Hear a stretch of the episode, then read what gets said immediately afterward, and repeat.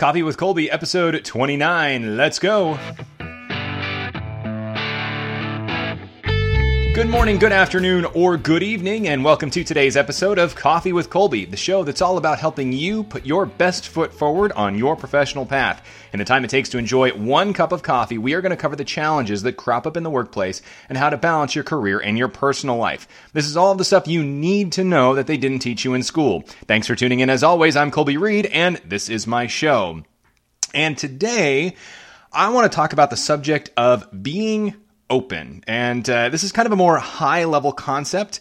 And what I specifically want to be talking about is why it is so important to be open in your career search and your career growth. Now, last week, I attended an event with the University of Oregon. Um, this is a great event where they bring PR students into a room and they get a chance to meet with established professionals in the Portland market and do some speed networking. We get about 15 minutes per round and we talk about all kinds of stuff. There are some students who want you to review their resume. There are some who want you to look at their portfolio. There are some who are looking for advice on networking, some who want advice on how to maximize an internship, some who want to learn about your specific type of uh, type of PR, what you do, uh, your industry, your agency, your organization, so forth. It's it's a really fun event, and I've done it probably now seven or eight years, and it's something I really look forward to. But one theme that comes up every single year in almost every single meeting, actually, is this concept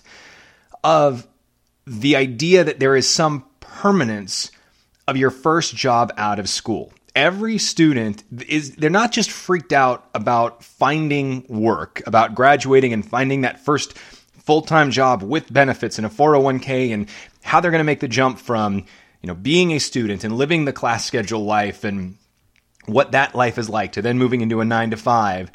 But they're kind of freaked out about finding the right job with the right company. It, it's not so much that they're they're being selective or that they're saying, "Oh, I have to work for this company or I have to work in this position or I have to do this."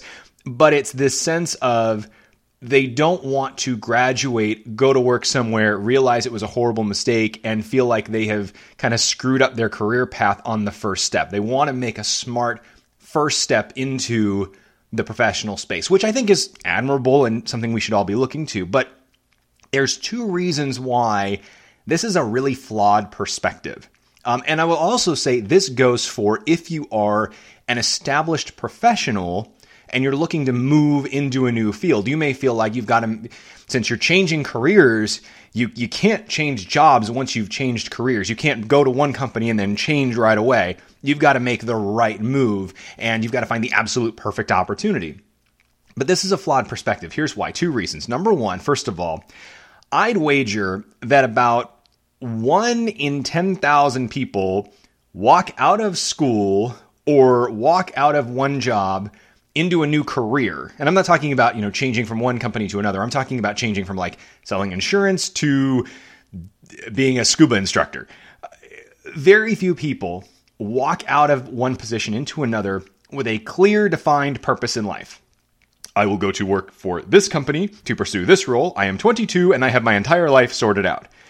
If this is you, good luck and God bless. But for the rest of us, it is not nearly so clear cut because, quite frankly, I don't know about you, but I don't really know that I'm going to like doing something or that I'm going to want to do something until I, you know, get a chance to really get in and do it. Uh, growing up, here's an example. Growing up, I was convinced, convinced that I was going to be a political science major and go into law. I loved to argue.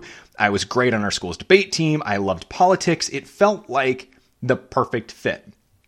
But then I took two poli sci classes. The first poli sci class was great. I loved it.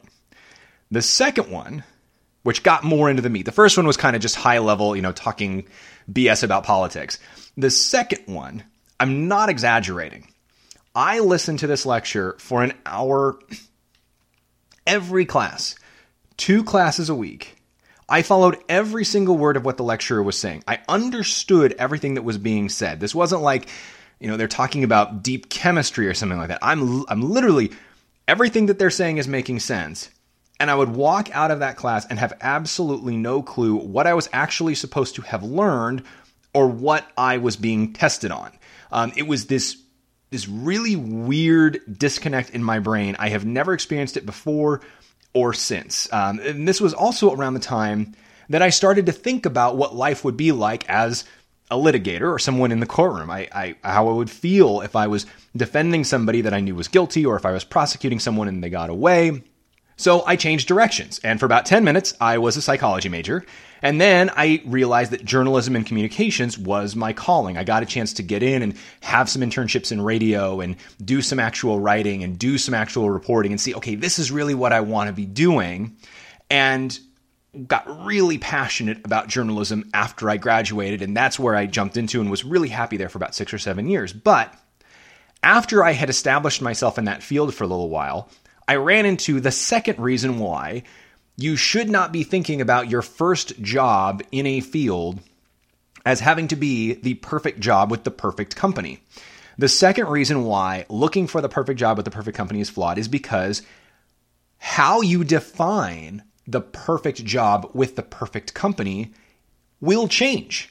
Uh, it, again, pulling from my own experience, I was incredibly fortunate when I graduated because I got a job at a great radio station in Portland doing broadcast journalism and doing the news. At the time, this was a great job with a great company for where I was in my life. I could learn a lot, I had opportunities for growth, I had really great coworkers, some of which 15, 20 years later, I'm still very good friends with it was incredibly awesome. It was perfect for Colby at 22, for Colby at 27.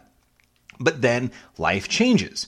Um, it's one thing to work kind of the hectic, inflexible schedule that news demands when you're a freewheeling young kid. But I wanted a family. I wanted flexibility. I wanted to be a super involved dad in my when I when we had um, when my wife and I decided to have a child or multiple children.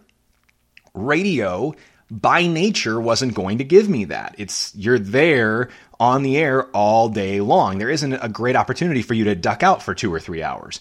So, I had to look for a new opportunity. Again, I was really fortunate when I found my first agency in the PR world, Waggener Edstrom. While I was there, I got to work with some really smart people in a flexible environment, so I got that that new element that I needed.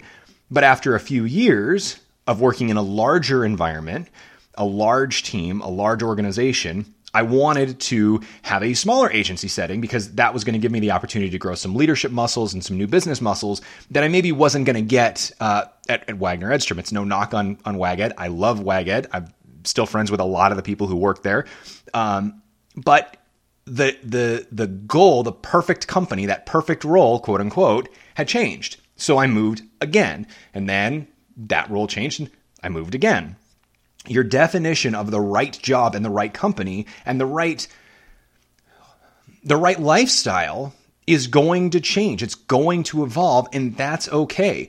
We live in a time in an economy where people move around a ton, especially early in their career. You go to work for company A for a year or two or three, you get some experience. You also get a sense of what you like, what you don't like about the job, your work environment, what you're really good at, what your skills are, kind of where your sweet spot is.